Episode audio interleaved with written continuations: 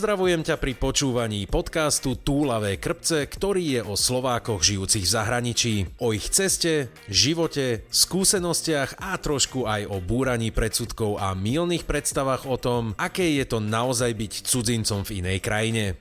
Ja sa volám Miro Cibula a v každom dieli sa budem rozprávať s jednou Slovenkou alebo jedným Slovákom o ich osobnej púti. Upozornenie. Rozhovory sú autentické, nefiltrované a môžu obsahovať expresívne výrazy. V dnešnom dieli sa rozprávam s Dianou, ktorá žije so svojou rodinkou v Izraeli už cez 10 rokov. Okrem aktuálneho dejstva sme sa rozprávali aj o tom, ako si adoptovať babku z holokaustu a o susedoch, ktorí sú ako kaktus. O nich a o ďalších témach ti už ale porozpráva Diana, lepšie známa pod jej Instagram profilom Tel Avivian from Bratislava. Ahoj Diana, v prvom rade veľmi pekne ti ďakujem, že si prijala pozvanie na rozhovor. Som rád, že si si našla čas. Ja ďakujem za pozvanie, ďakujem za priestor. No ty hlavne teraz tak ako si vyťažená, tak som bol dosť prekvapený, že si si našla ten čas. Pre tých ľudí, ktorí by ťa nepoznali, myslím, že tých je už teraz pomenej trošku a bude ich čoraz menej. E, jednak či už z tvojich zábavných storiek, ktoré máš na Instagrame, alebo zo všetkých tých rozhovorov, ktoré si teraz robila z televízií, z, z novín. Ľudia ťa už poznajú podľa mňa, tam sa už tvorí nejaký kult. A ja začnem takou otázkou, ktorú pokladám vlastne každému. Verím tomu, že si to už párkrát aj zodpovedala, ale predsa len. Ty si sa vlastne presťahovala do Izraela a mňa by zaujímalo, že kedy si sa tak vlastne rozhodla? Už si tam nejaký ten piatok, už si tam dokonca 10 rokov. Čo bola taká tá tvoja pohnutka? Bola to aj pre teba priama cesta? Ako si sa dostala do Izraela? Alebo ako pre väčšinu ľudí, ktorí žijú v zahraničí, to bolo tiež ešte s nejakými medzizastavkami? Tak ja by som najprv chcela poslucháčom povedať, že toto je podcast a aj keď to nevie, tak ja sa veľmi teraz červenám za všetky tie krásne veci, ktoré si o mne povedal, ako si ma pekne vyreklamoval. Cesta do Izraela bola, nebola vydlaždená. Ja som do Izraela prišla vlastne ďakujem svojmu manželovi, ktorého som spoznala pred 12 rokmi približne v Nemecku na výmennom študijnom pobyte. My sme najprv chceli teda bývať v Holandsku, ale keď som prišla prvýkrát do Izraela, tak som si povedala, že Izrael je tá krajina, v ktorej by som chcela istý čas stráviť. Ja nikdy nehovorím, že som sa sem presťahovala navždy, lebo ja sa môžem kedykoľvek zobrať a odísť naspäť na naše krásne Slovensko. To pravda, že všetci veľmi radi počujeme, počúvaj. A Holandsko, tam ste sa vlastne rozhodovali pre Holandsko z nejakých dôvodov, že robota, alebo tak, že vás tiež aj tá krajina oslovila? My sme mali o 10 rokov menej, takže sme sa rozhodovali podľa niečoho iného. Aha. Dobre, nejdeme do detailov, že čo to bolo. Vieš, zase a, a geografia, to nás tak lákalo určite. Jasne. A pred tvojim presunom teda do Izraela, pred 12 rokmi si spoznala tvojho terajšieho manžela. To tak vyznelo teraz, ako keby si sa chystala vymeniť, poviem to tak. Pred 12 rokmi Ale si spoznala svojho manžela. Nie si tak ďaleko od pravdy, pretože ja a môj manžel sme sa brali trikrát a ja keď niekomu hovorím, že som trikrát vydatá, tak si mne myslia, že som, že som nejaká nerozhodná. Ale my sme sa, hej, my sme sa brali trikrát, no. OK, tak už keď si to načala, tak sa musím opýtať, že kvôli čomu ste sa brali trikrát? Lebo nám nestačila jedna svadba, ale nie, ale kvôli papierom. Ako papierom nejaké preúrady, čo ste potrebovali? Áno, alebo... treba sa zobrať aj tu, aj tam, aj všade, aj v Las Vegas. A... A ty vlastne si aj to už povedala, že ste rozmýšľali ísť do Holandska, potom ste sa rozhodli pre ten Izrael, takže teba presvedčila tá návšteva toho Izraela, ako si je spomenula. Určite A čo boli zrovna tie veci, ktoré ťa v prvom momente hneď oslovili, že si si povedal, OK, tak asi fakt sem by som radšej chcela ísť? Prvom to bolo určite to, že ľudia sú tu veľmi priateľskí, veľmi napomocní a sú takí veľmi otvorení. A teraz akože nechcem nejak, e, aby to nevyznelo tak, že, že Slováci sú e, v tomto strašní alebo tak, ale toto ma veľmi prekvapilo a toto ako veľmi u mňa zavážilo, že ja tým, že som celý život taká drzá, tak uh, tu som mala menej problémov, ako som mávala na Slovensku. No. Že keď aj spravíš nejaké fopa, tak ľudia na teba tak nepozerajú, nesúdia ťa až do takej miery, ako by ťa mohli súdiť niekde inde. No. To je zaujímavé, takýto pohľad počuť hlavne z tých všelijakých predstav, ktoré pravda, že tak ako aj o Slovensku si ľudia zo zahraničia myslia, že ešte stále jazdíme na koňoch a staráme sa o ovce a dobytok, tak by som aj predpokladal, alebo aj mnoho ľudí asi predpokladá, že v Izraeli práve, že sa bude pozerať na nejaké dodržiavanie pravidiel, na nejaké zabehané cestičky záleží kde. Samozrejme v Tel Avive je niečo úplne iné ako v Jeruzaleme. V takých tých ultraortodoxných alebo v takých tých veriacich komunitách samozrejme sú nejaké tie nepísané pravidlá, teda aj písané pravidlá určite. ktoré treba dodržiavať, ale tu, kde sa vlastne ja nachádzam v Tel Avive, tak mám taký pocit, že ľudia sa menej súdia, menej hodnotia a oni napríklad aj v rámci svojej viery majú zakázané ohovárať. To je taká, taká zvláštnosť, čo sa mi veľmi páčila, že vlastne oni tak menej aj hodnotia celkovo, že napríklad keď niekde sedíš a vidíš niekoho, kto má niečo také čudne oblečené, tak na Slovensku väčšinou tak ako budeme hovoriť, aj videla si, čo to mal na sebe a celé to tak zhodnotíte, ako, ako zhodnotíme, však ja som tiež taká, ja to mhm. tiež niekedy robievam.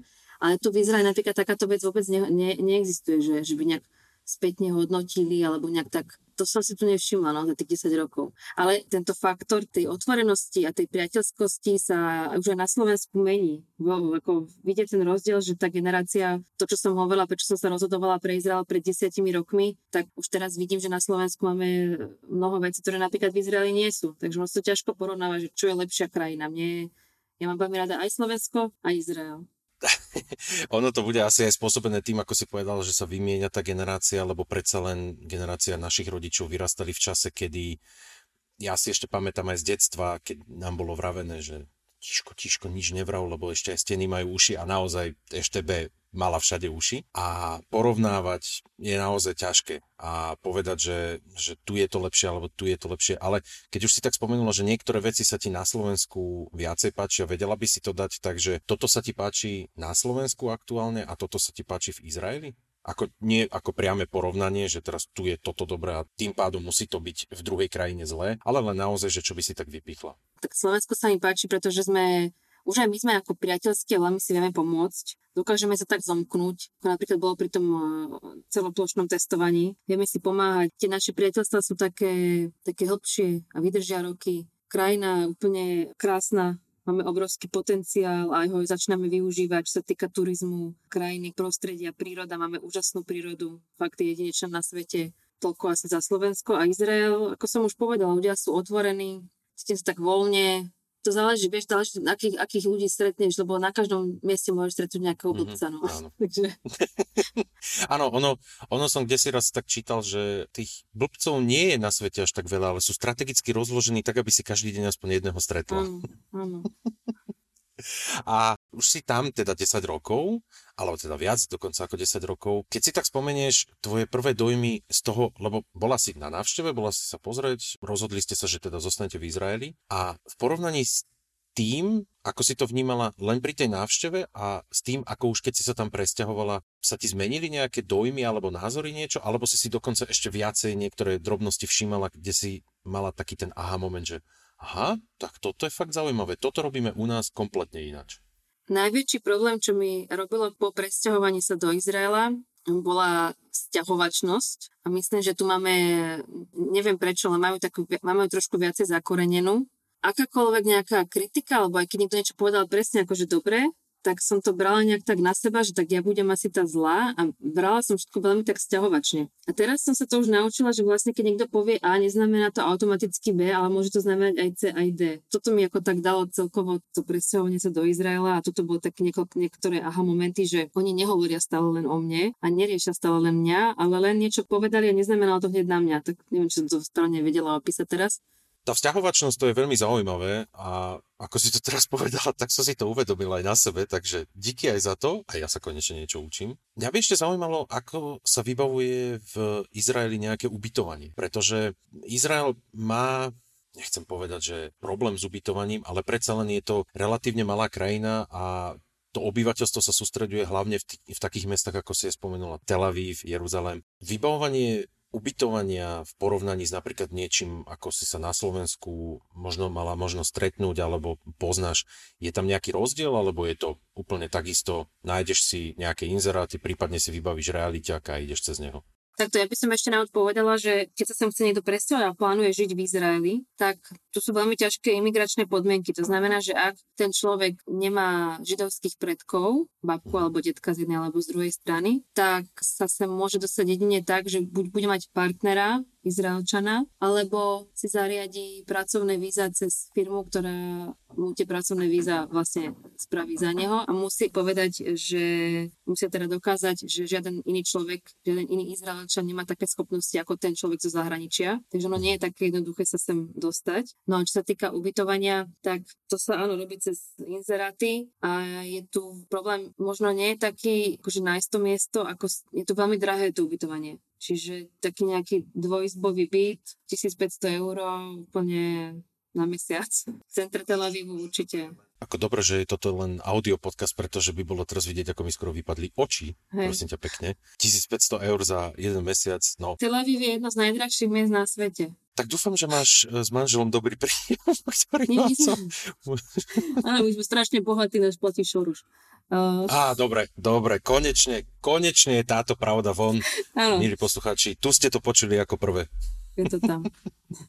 A čo boli také prvé veci, ktoré si si všimla po príchode, že sú iné? Napríklad, ja keď som prišiel do Nemecka, tak mne sa celkom páčilo, že tu minimálne v meste, kde bývam, všetky auta, pošty, alebo aj ako tie, tie sú elektrifikované a tie ujovia poštárky a poštári a jazdia na elektrifikovaných aj bicykloch. A boli aj nejaké pre teba takéto aha momenty, ktoré si si v Izraeli povedala, že OK, wow, toto je fakt zaujímavé taký ten markantný rozdiel medzi celkovo svetom a Izraelom je v bezpečnosti Izraela. Tá je vidieť na každom kroku. Napríklad tak, že keď ideš po ulici, tak všade máš nejakých vojakov so zbraniami. To bolo také zvláštne na začiatku, keď som sedela vo vlaku a vedľa mňa sedel nejaký chlapík so samopalom ako vojak. Niekedy tí vojaci sú aj v civile a podľa zákona musia mať tú zbraň stále pri sebe, aj keď sú v civilnom oblečení, takže napríklad sú aj také, také situácie, že stretneš v lekárni vedľa seba dve mladé dievčatá okolo 20 oblečené v šatičkách, lebo však je leto, žabky a majú na sebe prevesený samopal.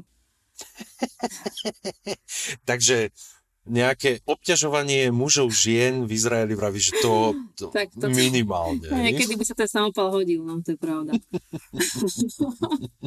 Lebo ako náhle je žena blondina, tak to, to sa lepí ako muchy tá bezpečnosť ma prekvapila napríklad na letisku je veľmi, sú veľmi striktné kontroly. To som bola naozaj prekvapená, aké kontroly sú na letisku. Oni sú často kritizované, ale ja som to nebrala nejako ťažko, pretože viem, že pre bezpečnosť tých cestujúcich, takže tie kontroly napríklad oni ti prezerajú kufor, či náhodou nejaké tvoje šatstvo neprišlo do kontaktu s nejakou výbušninou, či neprevážaš nejaké drogy alebo tá bezpečnosť je naozaj na vysokej úrovni, takisto pred každým uh, nákupným centrom je detektor kovov, či náhodou nemáš svoju nejakú zbraň, pred autobusov a vlakovou stanicou sú kontroly. Takže tá bezpečnosť bola naozaj, to bol taký ten najväčší šok asi. Potom ďalšia vec, čo ma veľmi prekvapila na Izraeli, bolo drzosť ľudí, ako dokážu byť ako drzí, ale nie je to, nie je to akože nejak že zlom zmysle, lebo oni ako na teba dokážu vyštartovať. Keď napríklad do seba narazia dve auto, to som videla na vlastné oči, naraz do seba dve auta, oni vyskočia z toho auta, začnú na seba strašne kričať, potom za neviem, 5 minút zrazu zistia, že teda však sú živí a potom ešte zistia, že náhodou niekto, nejaká rodina sa pozria s jeho rodinou, tak sa tam začnú objímať, všetko v poriadku.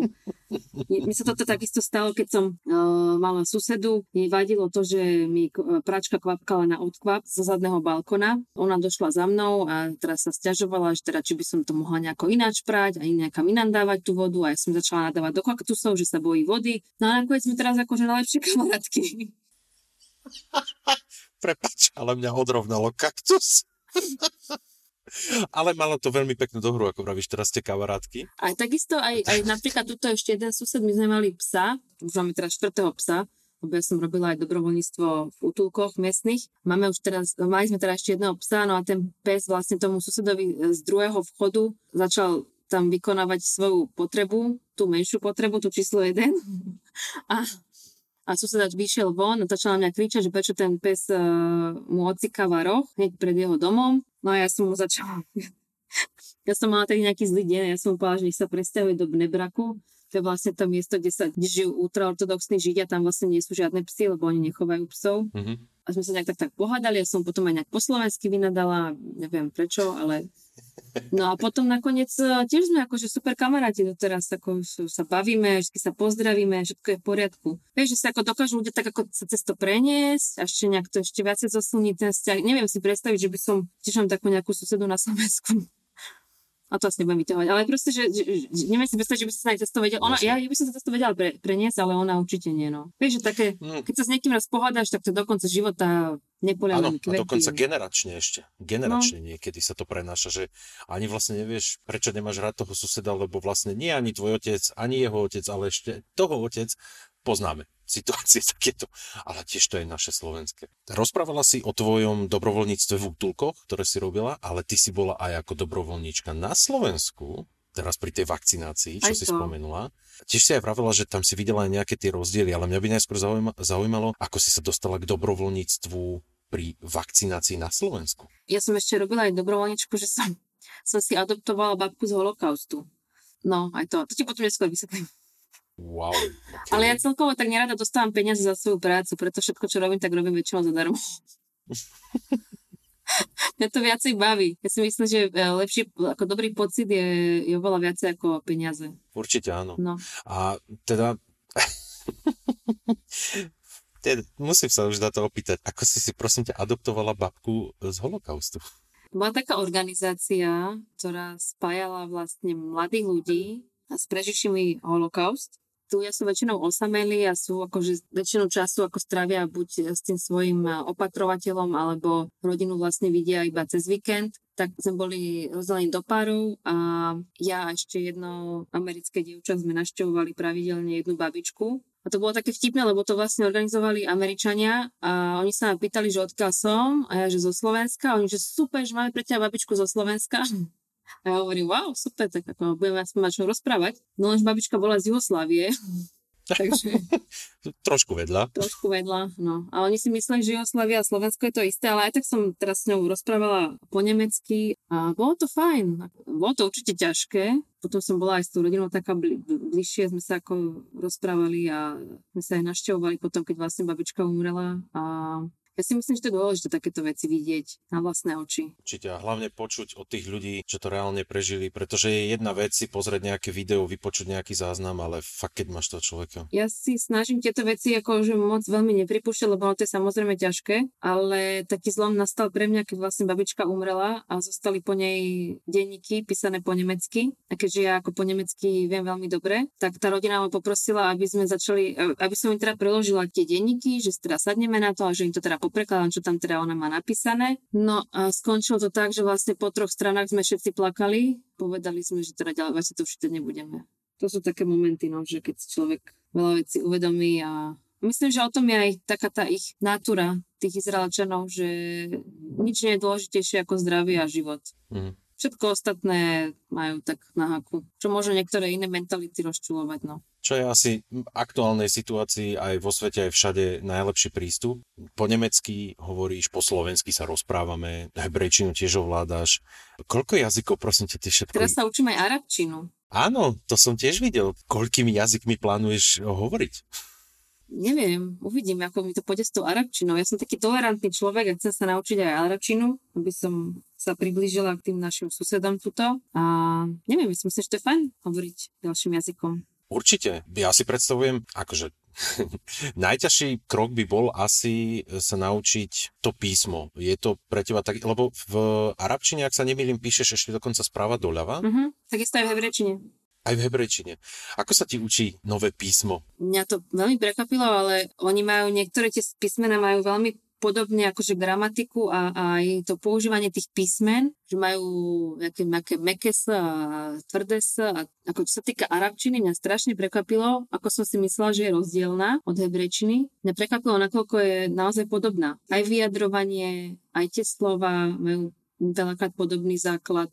Prečo ma to prekvapuje? Pretože oni sa dokážu tak nenavidieť medzi sebou, ale zároveň aj akože sa majú aj radi lebo sú ako tie prípady, že sa majú radi a tá nádej tam stále je, že medzi, medzi ľuďmi to tie metodické vzťahy sú dobré, hor, horšia je tá politika. To ma teda prekvapilo, že ako sú si podobní a ako sa dokážu medzi sebou nenávidieť. Neviem, či som to vystihla správne. Ale hej, to sú, vieš čo, v malých, eh, v malých dávkach alebo v malých veciach to vidíš aj na Slovensku, dokonca mm-hmm. medzi niektorými mestami, medzi Áno. dedinami, to sú vždy také Kože tie Bratislava a Východ, no napríklad. Bratislava, zvyšok Slovenska. Alebo Bratislava, alebo Slovensko a Maďari. A to, to, to... Presne tak. Načerali sme túto tému a viem, že už si sa o tom rozprávala mnohokrát. Aktuálne dejstvo, ktoré už našťastie teda je prímerie keď, v čase, kedy nahrávame, čo dúfam, že teda vydrží čo najdlhšie, ale udalosti aj posledných týždňov, mesiacov ukázali, že je to veľmi krehké. Sirény, výstrahy, železná kupola. Máš 6-ročného syna, ktorý s tebou vyrastá v Izraeli. Ako si sa vysporadúvala ty s celou touto situáciou? Pretože ja už len z tvojich príbehov a z tvojich rozhovorov, ktoré som videl, mi to prišlo naozaj veľmi náročné, ale ty si sa to snažila vždy podať aspoň navonok vtipným alebo nejakým takým odľahčujúcim tónom. No, mala som na výber, Mohla som sa utápať a lutovať sa, aký mám hrozný život, čo sa mi to stalo. A tým by som len potešila všetkých tých, ktorí hovoria, na čo som sa sem stiahovala, na čo ohrozuješ svoju rodinu. Ja si myslím, že som to zvládla celkom dobre a na, s najlepšou psychickou pohodou, ako som to len zvládnuť mohla. Ale samozrejme, ako bolo to náročné. A bol istý moment, keď som si hovorila, že toto už je asi moc keď vlastne sa zobudíš ráno po tej noci, čo si vôbec neprespal a musel si utekať niekoľkokrát na schodisko. Ale stále to nie je také nejako nebezpečné. Ako hovorím, ja, ja fakt v tomto si privám trošku ako schizofrenik, že na jednu stranu to trošku nebezpečné je, na druhú stranu si hovorím, že to nebezpečné nie je. Čo sa týka môjho syna, tak ja som mu z toho spravila hru. Ja mu sa to veľmi páčilo, on sa mu doteraz stále pýta, že kedy budú ďalšie rakety, lebo ja mu sa, pre mňa to bola obrovská zábava, lebo to bola súťaž. Ako náhle sa otvor, o, mhm. rozozvúčali sireny, tak to bola súťaž. My sme utekali, kto bude prvý. A ten, kto počul väčší, väčšiu explóziu, tak dostal čokoládu.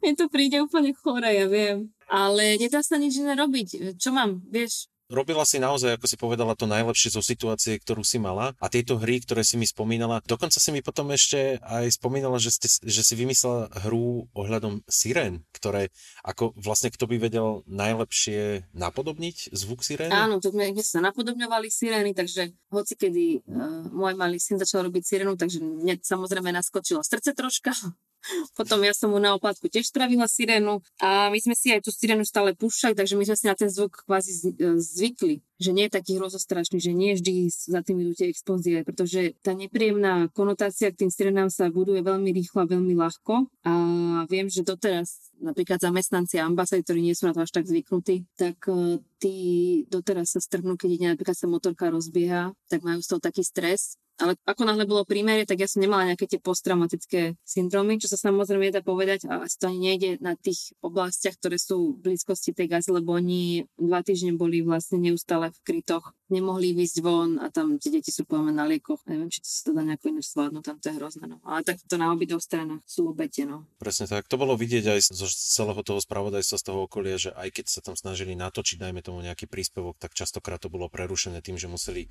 utekať do nejakého ukrytu. Tak, ale... No, že no. Ja, ja túto v Tel Avive som si mohla z toho robiť srandu a zábavu, pretože som to naozaj mohla, lebo sme naozaj ďaleko od tej gazy, 70 kilometrov ja myslím, že ľudia sa aj tak na Instagrame či na iných sociálnych sieťach sa nechcú pozerať na nejaké utrpenia, ale skôr sa radšej zabavia. Ako sa to hovorí, že keď ti dá život citróny, tak si z toho spravíš limonádu alebo také niečo.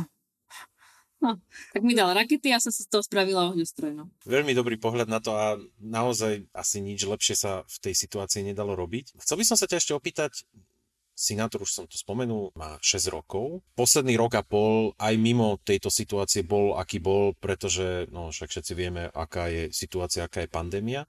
Ale už ste pravdepodobne riešili nejaký zápis do školy, škôlku, podobné veci. Vidíš v tomto nejaké rozdiely? Alebo čo sú také tie zaujímavosti, že napríklad pri školskom systéme, ak si sa tým už zaoberala, ktorý čaká tvojho syna, že v čom je napríklad iný ako s tým, čo ty poznáš zo Slovenska?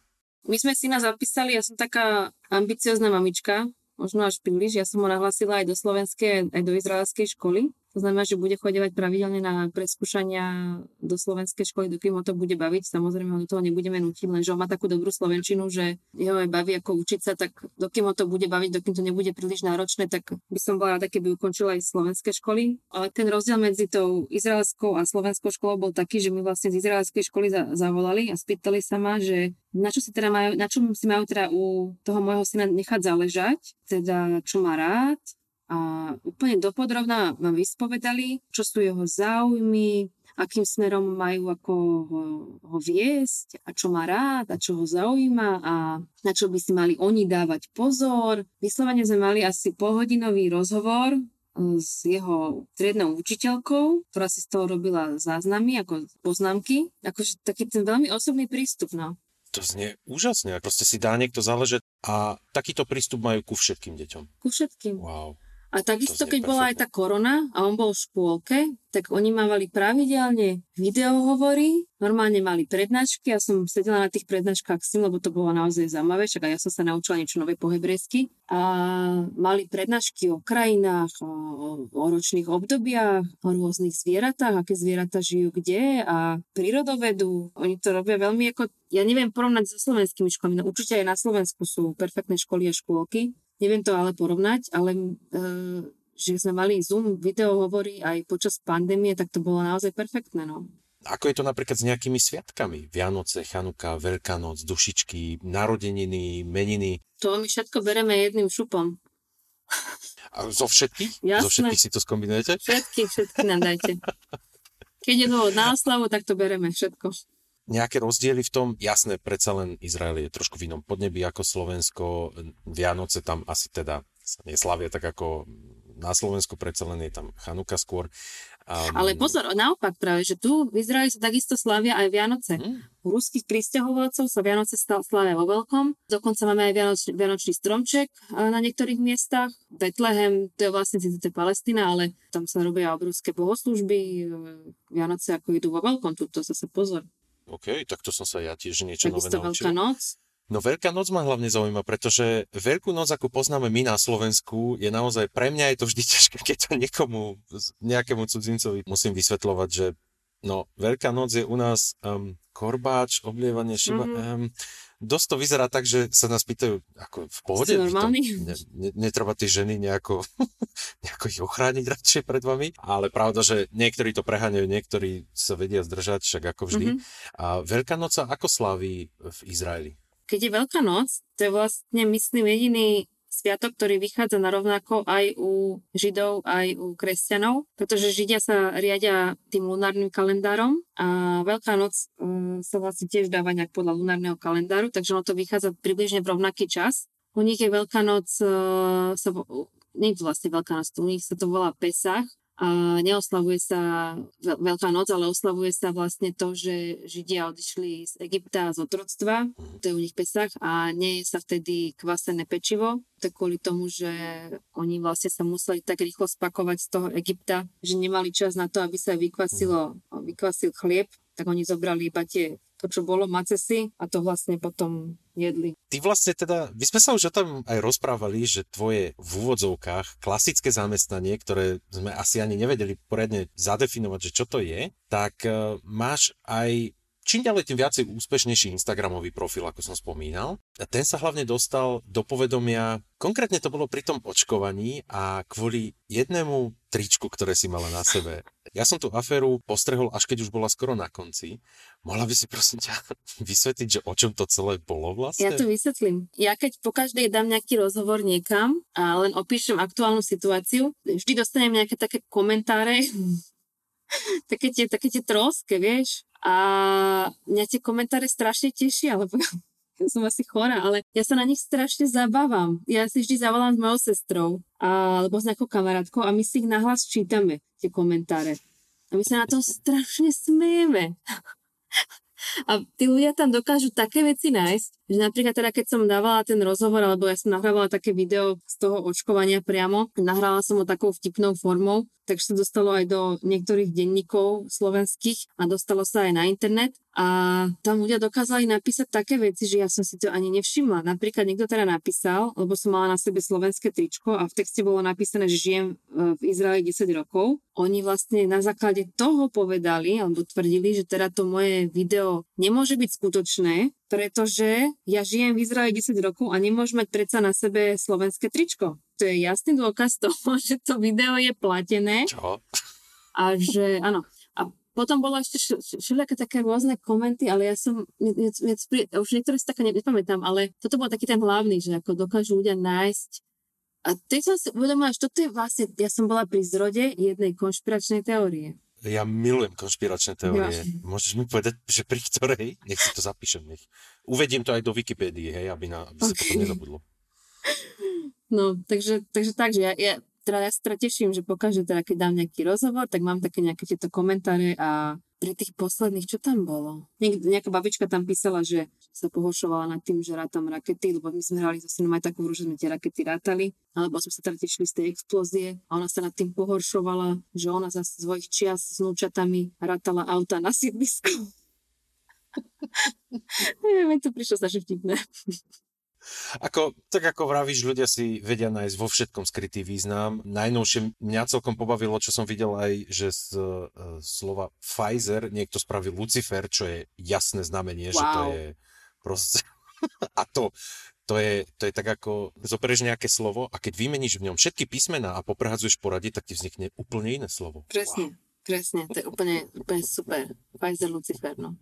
To ešte pravda, že ale nie je všetko, hej. Ten tvoj Instagram je zaujímavý aj hlavne preto, čím viacej ho sledujem, tak tým viacej si pokladám otázku, že skade čerpáš vlastne celú inšpiráciu a ako pripravuješ aj všetky tie storky, pretože okrem toho, že vlastne sa venuješ všetkému možnému dobrovoľníctvu, že sa učíš ešte aj ďalší jazyk, o ďalších aktivitách sa budeme ešte o chvíľu rozprávať, ale venuješ sa aj freedivingu, venuješ sa, no extrémne veľa vecí, musím sa až pozrieť do toho môjho zoznamu. Prestaň, ja sa začnem, ja už sa fakt červená. No, ja naozaj neviem, že ako ty stíhaš ten čas, to bude asi ten polhodinový posun, ktorý máte v Izraeli časový od celého sveta úplne ináč, že vy vlastne máte čas ešte o pol hodinu. Áno, lebo my, my musíme mať tú pol hodinu navyše, aby sme mohli ovládať celý svet. A, tak toto je. Ja, a ty sa nesnažíš... My o... zakrývame časopriestor a Ďaká tým čipom. Ty tam vobcháš vlastne všetky tie tvoje aktivity. A ako dlho ti trvá vlastne robiť všetky tieto príbehy? Pretože tie videá, ako pre všetkých, ktorí to počúvajú, ak ste si nepozreli ešte Instagramový profil Tel Avivian Film Bratislava, odporúčam, určite bude aj nalinkovaný v popise tohoto dielu, sú veľmi aj kvalitne spravené a hlavne fakt aj vedia veľmi pobaviť. Skade čerpaš vlastne všetky tieto námety a ako ti dlho trvá vlastne všetko toto pripraviť? Ďakujem, ďakujem za, za pochvalu ono, tie námety sa mi zrazu objavujú v hlave. Veľa ľudí sa ma pýta, že aký na to používam program, akú mám kameru. A ja to vlastne všetko robím na mobil a striham to v mobile. Dobre, nebudeme radšej vraviť zna- značku, aby to náhodou nebolo vnímané ako skrytá reklama. jo, tak... No a okrem teda práce, rodine, Instagramu sa venuješ aj, ako som už spomínal, tým iným aktivitám. Reč je pravda, že hlavne o maľovaní a písaní knihy. Aj si mi spomenula, že teda vlastne tú knihu teraz tvoríš, že si už v tej fáze, že už máš aj premyslený presne dej, čo to bude ako. Môžeš nám prezradiť trošku niečo o tej tvojej knihe, ktorú pripravuješ? Áno, tá kniha je kvázi na... A teraz sa budú všetci bať. Tá kniha je na základe skutočných udalostí, skutočného jazera, ktoré sa nachádza pri Bratislave, Košariska. Mhm. Košariska je jazero, v ktorom umiera o čosi viacej ľudí ako v ostatných jazerách. To mám od štatistického úradu potvrdené. No a tým, že som sa aj ja potápala v tomto jazere niekoľkokrát, tak som si tiež všimla, že v tom jazere je niečo také čudné, ale ja nie som nejaký, neverím na nejaké nadprirodzené veci alebo na nejaké nadprirodzené javy alebo také niečo. Ale naozaj v tomto jazere som mala taký veľmi zvláštny pocit, ktorý sa veľmi ťažko opisuje a dokonca ho mali aj ďalší freedivery. A potom, čo som sa rozprávala s ďalšími potapačmi a freedivermi o tomto jazere, tak som dostala taký nápad, že teda by som napísala nejaký príbeh, ktorý by sa odohrával v tomto jazere. Ten príbeh je teda vlastne o tom, že traja potapači sa idú ponárať na toto jazero a jeden z nich zmizne. Potom sa vlastne celé, celé ani ho nenajdu a potom sa vlastne v tej knihe rieši to, čo sa v tom jazere stalo. A takisto rozoberám aj to, čo sa deje s ľudským telom počas toho voľnonádychového potapania. To vnímanie tej reality počas freedivingu, teda toho potapania na jeden nádych, je také úplne iné, ťažko sa popisuje a ja sa to práve prostredníctvom tejto knihy snažím troška viacej približiť čitateľovi, o čo vlastne ide. Len tak pre zaujímavosť, napríklad keď sa človek potapa do určitých hlbok, tak uh, náš potápací reflex, ktorý má vlastne každý cicavec, spôsobuje to, že telo sústredí krv do tých dôležitých orgánov v tele, čiže hlavne do mozgu. Takže v určitej fáze má človek o čosi viacej krvi v tom mozgu, myslím, že až dvojnásobok, je to teraz presne. A naozaj, keď si v nejakej tej hĺbke 20 metrov bez kyslíka, tak e, naozaj tá realita alebo to celé to vnímanie, to, to je také nejaké spomalené a človek si aj uvedomuje nejaké, nejaké veci, ktoré by si normálne za normálnych okolností neuvedomil. Takže toto tam vlastne popisujem v tej knihe. No. Ďakujem za túto poznámku. Konečne sa môžem s týmto podcastom posunúť už aj do vzdelávaco-vedeckých e, vôd, práve Vôd. vďaka týmto komentárom. Jej! A dobre, už to tu padlo mnohokrát, tak už sa teda na to konečne opýtam, som si to šetril na záver. Freediving ako sa človek dostane vlastne k tomuto koníčku. Určite by ma aj zaujímalo, že ako vyzerala tvoja cesta k tomu. E, či to bolo tiež priamočiare, že si to kde si raz uvidela a povedala si, OK, idem na to a do dvoch týždňov si sa už hneď potápala, alebo či si tam mala nejaké tiež prekážky, ktoré bolo treba prekonať. Ja keď som počula prvýkrát o freedivingu, tak som to počula od jedného môjho zákazníka a tedy som si povedala, že freediving robia takíto ľudia, ktorí nemajú radi svoj život a chcú zomrieť a sú to nejakí extrémisti typu akrobati na motorkách, parašutisti. Brala som to ako veľmi extrémne nebezpečný šport.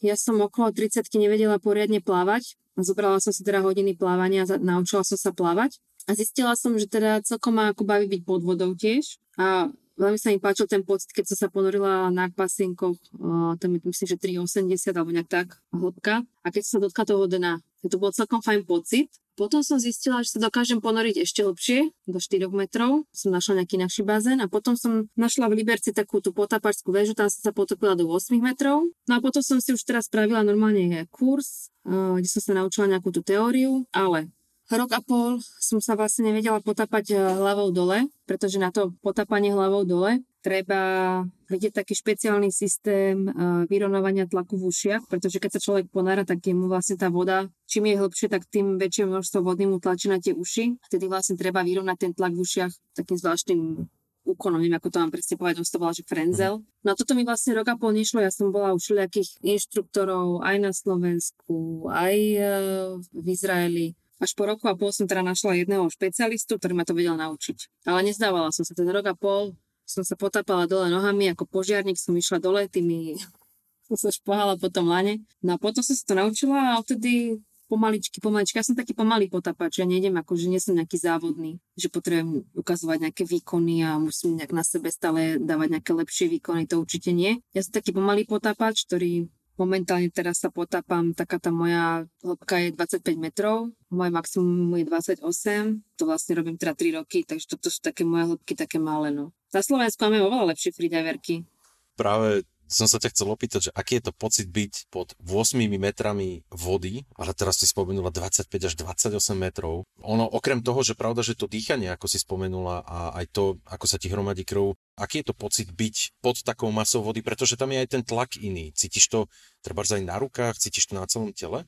On to cíti hlavne na plúcach, pretože keď sa nadýchneš hore a máš vlastne úplne plné plúca, v desiatich metroch na teba pôsobia už dve atmosféry. Ten objem, ktorý si mal hore, sa ti zmenší na polovicu v tých desiatich metroch. Takže tam je ten najväčší rozdiel, tam je vidieť, ako cítiť v tých desiatich metroch. Potom v tých 20 metroch to už je trošku menej, to už nie je ako polovica, ale ten tlak vody, áno, je to cítiť, no. Sú tam rôzne pocity a tedy vlastne pracujem s tým, že aj keď sa bojím, tak tie myšlenky toho strachu odsúvam nabok, pretože viem, že mi reálne nič nehrozí takýchto, toto sú stále malé hĺbky, hej.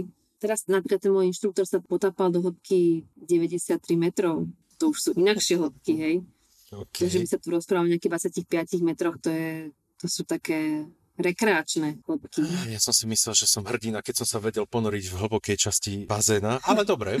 Vieš čo, viacej to od teba ťahať nebudem, pretože chceme aj predsa, aby sa predala tvoja kniha, takže ak si chce niekto potom dočítať sa viacej, ako to celé vyzerá a aký to je pocit, tak najbližšia kniha, keď vyjde, určite dáme aj o tom informáciu a správu von. A pred koncom rozhovoru sa väčšinou zvyknem ľudí pýtať na nejakú, na nejakú drobnosť, na niečo, čo by mohol byť ako suvenír, keď uh, idem do Izraela a chcel by som niekomu priniesť a trebárs aj niekto, kto už bol v Izraeli alebo kto tam napríklad žil, by dokázal oceniť a by si povedal, že aha, OK, tak nie je to iba nejaká magnetka alebo nejaký ten klasický suvenír, ktorý sa dá zohnať, kúpiť na každom rohu. Vieš niečo alebo máš niečo také, čo, je, čo by splňalo túto kategóriu? Kozmetiku z mŕtvého mora, to je taká klasika. Potom perfektná vec je chalva, to je vlastne taký dezert zo sezamu, milujem škedej marak, to sú také malinké, drobné, ako keby do polievky sa to dáva. Nevidela som to nikde a všetci to nechávajú nosiť. To bola také, že do polievky, také, žlt, také žlté malinké štvorčiky. keď už sme tak zabrdli do tých, do tých drobností a spomínala si tu dezert, niečo, čo sa dáva do polievky, zobrala si už niekedy nejaké slovenské, či už horálky, tatranky, či už nejaké chrumky alebo niečo zo sebou do Izraela a prípadne to tam niekomu ponúkla? Samozrejme. A ako na to reagovali? Pretože toto ma fakt zaujíma. Ale chrumky oni majú tiež túto, oni tu majú, to volá, že bamba, takže oni chrumky majú. To som im nenosila, ale nosím Mila, Mila a teraz, teraz robíme reklamu, ale nevadí, Mila je úplne perfektná to vôbec nevadí, to je tiež moje najobľúbenejšia. Horálky sú super. Mne veľmi chutili také tie, tie kaše, také tie instantné, vieš, také, čo zaleješ a nemusíš mm-hmm. potom variť. Hlavne u teba si myslím, že to je v poriadku, pretože pri všetkých tých veciach, ktoré robíš, ešte som pravda, že zabudol aj spomenúť, že aj z posilky dávaš niekedy videá, čo už fakt neviem, kedy aj to stíhaš, takže úplne v poriadku, že zrovna niečo takéto, že instantné rýchlo. A som veľmi rád, že sme to ukončili, alebo teda, že sa dostávame takto nakoniec pri takýchto chutných témach a takýchto trošku veselších. Nie, že by bol celý rozhovor nejaký neveselý, ale predsa len tu padli aj ťažké témy. Na záver by som ti naozaj chcel ponúknuť priestor, aby si sa mohla ty vyjadriť a dať nejaké záverečné slovo, či už hm, ako by si chcela napríklad niekoho motivovať, nech sa nebojí presťahovať sa do Izraela, alebo minimálne prísť tam pozrieť na dovolenku. Pravda, že za všetkých dodržania všetkých platných hm, predpisov a vecí ohľadom hm, zdravia, korony a podobne. Mm-hmm. Čokoľvek, čo ti napadne, stage is yours. Nechávam to na tebe. Ja som úplne hrozná v týchto záverečných rečiach. Ale teda by som teda chcela povedať milým poslucháčom, že Izrael nie je taká nebezpečná krajina, ako sa zdá. Ináč by som tu asi nebola tak dlho a nevracala by som sa sem tak často. Teda Izrael je veľmi bezpečná krajina, veľmi krásna a veľmi bohatá na pamiatky a toto je asi jedna z malých krajín, ktorá má naozaj všetko. Má púšť, má lesy, má mŕtve more, má stredozemné more, má aj Červené more s koralivými útesmi, dokonca má aj lyžiarske stredisko v zime. Naozaj sa Izrael oplatí vidieť aspoň raz. Keď už sa teda bojíte prísť na vlastnú pesť, tak určite aspoň s nejakým výletom naozaj sa teda oplatí vidieť. Pretože čím viacej vidíme toho inakšieho alebo toho, čo je nám cudzie, tak tým vlastne budujeme viacej tú našu toleranciu. A keď bude tolerancia, tak bude krásny svet a svetový mier. Veľmi pekne povedané. Ono, zasmieli sme sa pri tom obaja, ale obaja si myslím, že aj viacerí teda ľudia, ktorí toto počúvajú, sme si vedomi toho, že fakt keby to bolo tak, bolo by to pekné. Ostáva nám len dúfať v to, že to naozaj niekedy nastane. Ja ti v tomto momente veľmi pekne ďakujem, že si si naozaj našla z tvojho celého dňa čas na tento rozhovor. Prajem ti všetko dobré, dúfam, že podobné konflikty, ako si teraz zažila, už sa teda opakovať nebudú a naozaj sa bude viacej pracovať na tom, aby bolo to prímerie. A prajem ti veľa zdaru aj pri potápaní, pri maľovaní, pri tvojej knihe, na ktorú sa tiež celkom teším, pretože dozviem sa konečne možno aj ja, ako sa potápať. Hlavne na záver veľa zdravia, a nech sa ti darí. Ja, ja ďakujem tebe, ďakujem krásne za pozvanie a ďakujem eh, tým, čo sa dostali pri počúvaní až sem. a ďalej by som chcela povedať, že keď niekto má otázky ohľadne Izraela alebo ohľadne hoci čoho, tak sa vám môžu opýtať na mojom Instagramovom účte. Ja som celkom taká komunikatívna. Výborne, tak teba hneď nalinkujeme a pošleme to všade. Ďakujem ti ešte raz. Ďakujem a veľa šťastia pri strihaní. Ďakujem záver tu ešte máme pozdrav v hebrejčine. שלום שלום לכולם. אני ממש ממש שמחה שאתם הולכים עכשיו להקשיב לפודקאסט של טולה וקרפצה. אני דיינה, ואני רוצה להגיד לכם שלום מארץ ישראל. freediving, kniha, maľovanie a ešte kopec iného, no aj o tom je život Jany. A keďže tento podcast ešte nefinancuje Soros ani nik iný, tak mi hoď follow na Instagram a Facebook a ešte lepšie urobíš, ak mi napíšeš recenziu na Spotify, Apple Podcasty, Google Podcasty alebo už čokoľvek cez čo práve počúvaš. Dikičko za to a do počutia pri ďalšom dieli Túlavých krpcov.